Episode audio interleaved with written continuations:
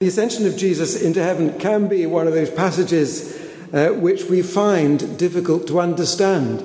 And uh, John's sort of preamble uh, this morning uh, in the all age slot about this was, was a wonderful illustration, sort of what is happening, um, what is going on, how is that happening. Um, and the ascension is just one of those events, isn't it, in the Bible? That is, it's difficult to get our heads and our hearts around. And of course, there are many dramatic events in Scripture which seem to go beyond yours and my human understanding. And on this coming Thursday, Thursday to come in a few days' time, the church will celebrate the miracle of the ascension of Jesus. The miracle of the ascension of Jesus. And so I'm just going to spend a few moments helping us reflect on what does it mean for you and for me that Jesus was carried up into heaven. What does it mean for us that he was lifted up into heaven? Because it actually says here, taken up. I've always sort of wondered, you know, does it literally actually mean taken up? Um, what actually is the ascension? Is heaven always up? Um, but we have up definitely here, and scripture says up in this section in Luke. What does it mean that Jesus was carried up into heaven? Well, when you and I make a commitment, when anyone makes a commitment to follow Jesus Christ as Lord of our lives, as Saviour in our lives, we are taking a step of faith. Because with God, there is so much that is beyond our understanding, not just the ascension as I alluded to, loads of other things. With God, there's so much that is beyond our understanding because you and I are not God. And when we take that step to follow Jesus Christ as Lord of our lives, we trust in God, don't we? We trust in Jesus. We trust in God's word and his power and his majesty and his love and his grace for all those things that we don't understand, but we accept and we trust. I have been battling this week with technology. Well, actually, I battle every week with technology, if I'm honest about it. Um, but particularly, uh, yesterday I was battling it with the, the, the joy of, of automatic check in with Qatar Airlines for the flight I'm, Dan Nathaniel and I are going to take um, to, to Uganda later on today. So I promise this won't be a long one. so, we, so we don't miss it. I, I always battle with technology. I always find it really hard to understand, and I don't think I'll ever have the brain that will have the capacity to understand all the algorithms and the processes of how it works, but it does work. I don't even understand most of what happens on my mobile phone, let alone a computer.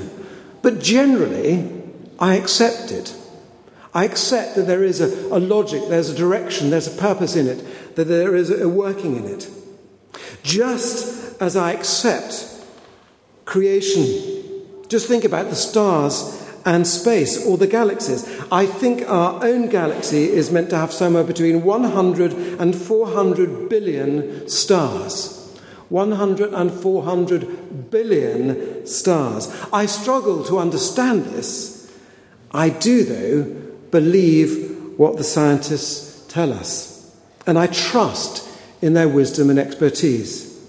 So, if you and I can trust in things like that, whatever it might be in our lives, if we can trust in the wisdom and knowledge generally of technology experts and of scientists, etc., how much more can you and I trust in the power and the miraculous witness of God and Jesus Christ when it comes to something as mysterious as the miracle of the ascension? Jesus ascending into heaven is another miracle. On top of all those other miracles that we, we read about in Holy Scripture. We can believe in it, even though we may not understand it. So, here we have another miraculous appearing of the risen Lord Jesus Christ to the disciples. If you read back a few verses, you will see earlier on from verse 36, Jesus appears to his disciples then, and he stood before them and he said, Peace be with you.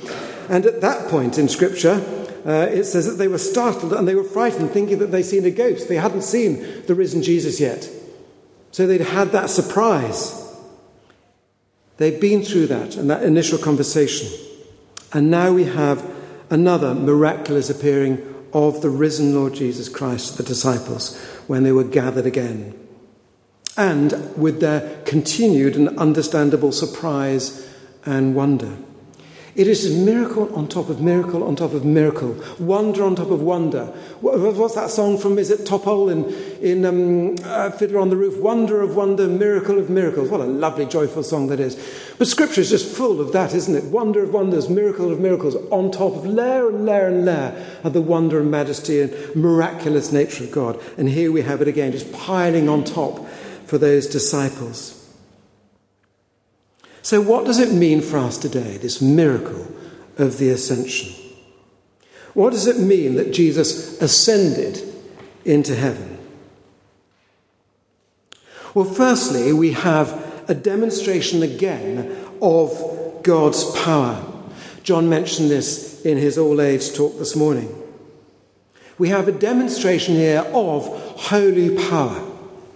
God showed his almighty power again in the ascension of Jesus into heaven. As Paul says in Ephesians, that power is the same as the mighty strength he exerted when he raised Christ from the dead and seated him at his right hand in the heavenly realms, far above all rule and authority, power and dominion, and every name that is invoked, not only in the present age, but also in the one to come.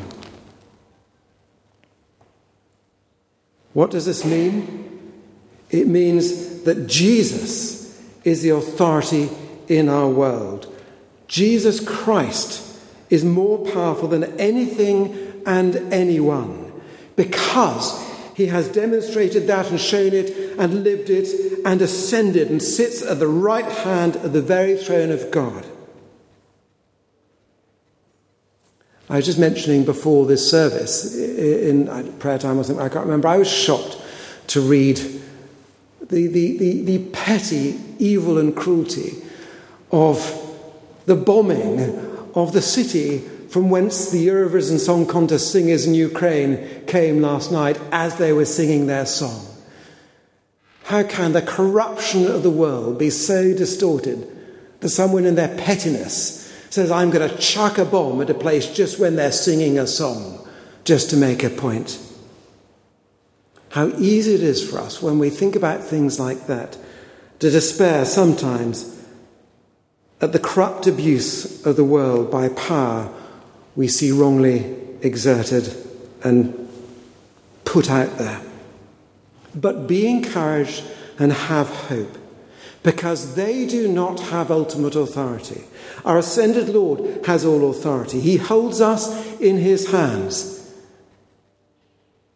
And I hope and pray that those people under those bombs and elsewhere in Sudan and likewise, who will be clinging on to hope in despair, will know deep in their hearts that somehow God does have them.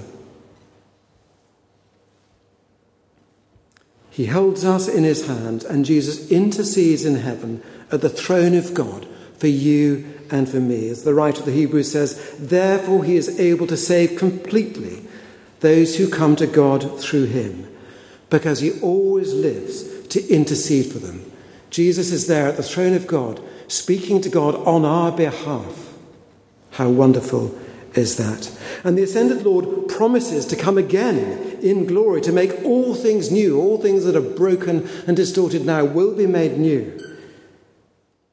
There may be times now when we want things to be clearer and it is opaque and it's confusing and it's challenging and it's difficult and it's painful. We might want them to be easier or different. But following the risen Jesus means being faithful to his eternal plans for us and listening faithfully for the winds of the Spirit to guide us and lead us, and for us to live our lives in the power of that Spirit. So we have, firstly, in this ended Jesus Christ, a demonstration again of the power of God. Secondly, we have the promise of the Holy Spirit. In verse 49, Jesus says that he will send us what the Father has promised, that his followers will be clothed with power from on high. The power that Jesus is given in the ascension is, is shared with us through the promised Holy Spirit, so that you and I can also do what Jesus did while he was on earth. Is that not amazing? We are given the same power of the Holy Spirit that Jesus had and has. And the mission of God is continued through us. And whatever else happens around us that is confusing, we are following Jesus Christ. And the church is Christ's church, not people's church, it is Christ's church. And the mission of God is continued through us by the power and presence of God's Holy Spirit. You and I, both as individuals and much more so as Christ's church on earth, make a difference in the world with the help of the Holy Spirit. It is absolutely mind blowing that we are called to do what Jesus did. We are called to proclaim the good news to the poor, to heal the sick, to give food to the hungry, drink to the thirsty, to welcome the stranger, care for the sick, visit those in prison, to give generously out of our poverty rather than out of our plenty, to invite those on the margins, to fight oppression and evil, to work for justice, justice and peace, to seek reconciliation. By the power and presence of God's Holy Spirit. After the service, we have our APCM, and uh, uh, please do stay for coffee afterwards, whether you are staying for our annual meeting or not. There will be a time uh, to chat together before that. Um, and, um, and, so, and then we will come back upstairs to have our APCM. And in our annual meeting, our APCM, we, we, we focus on what had happened in our, our last year. We give thanks for that um, as we then also look forward uh, to the um, new year. And St. Matt's had a hugely encouraging last year. Um, when I look back at post pandemic, uh, March, April last year, it was a real struggle.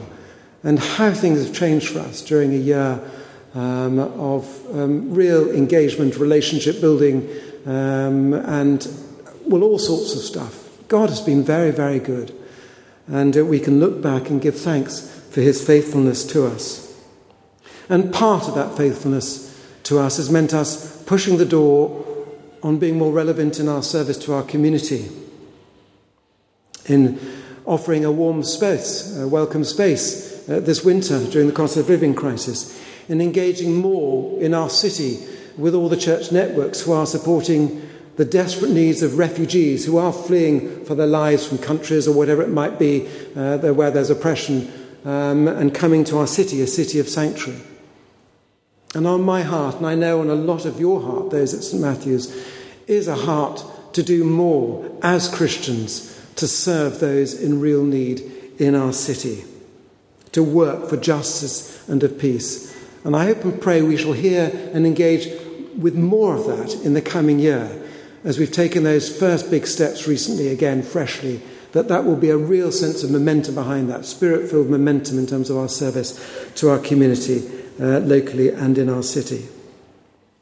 So we have um, the demonstration of God's holy power. We have the promise of the Holy Spirit through the ascension. And finally, along with promise and power, the ascension of Jesus Christ is all about the presence of Jesus with us always. Because through the ascension, rather than losing Jesus because he's going off somewhere else and we don't have him with us anymore because he's, he's gone up there into some ethereal place. We haven't lost Jesus through the ascension. We've actually gained him being more present with us than he could ever be before. Because after the ascension into heaven, Jesus said that he would be always with us. Look at Scripture, and I will always be with you until the end of the age. Jesus will always be with us. Through the presence of God's Holy Spirit coming into our lives, He would be present in a new way, individually for you and me, and also for us corporately as the Church of Christ. Corrie ten Boom, a survivor from the horrors of Ravensbrück concentration camp during the war, described it this way. She said, Trying to do the Lord's work in your own strength is the most confusing, exhausting, and tedious of all work. But when you are filled with the Holy Spirit, then the ministry of the Holy Spirit just flows out of you. And walking humbly with God, doing justice, loving mercy, and walking humbly with our God means precisely that. If we try and walk on our own as Christians, do you know, it won't just be hard, it actually won't really work. It won't actually work for the kingdom. But when we walk with the Holy Spirit of God, our hearts and our lives opened up and trusting in the empowering of the Holy Spirit, it will happen because of the grace of God, because it is the presence of God. Ministry without God, tedious, exhausting, confusing. But when it's with God and the Holy Spirit, it just flows out of you. The ascension of Jesus may look as if he is leaving his friends and you and me. But the reality is the complete opposite. The ascension of Jesus and the coming of the Holy Spirit means that our risen Lord Jesus Christ and Saviour can be with us, can be with you always. The ascension of Jesus makes all the difference. Excuse me. Ernest Hemingway, the writer, said, Ascensions into heaven are like falling leaves, sad and happy all at the same time. Going away isn't really sad, especially when you're going, enables a new kind of presence to be born. So may the miracle of the ascension, the power of God, the promise of God's Holy Spirit, and the presence of Jesus with us always to the very end of age bring joy and confidence and inspiration to our hearts. As we at St. Matthew's, or wherever you come from today, look ahead into all that God has in store for our future. Amen.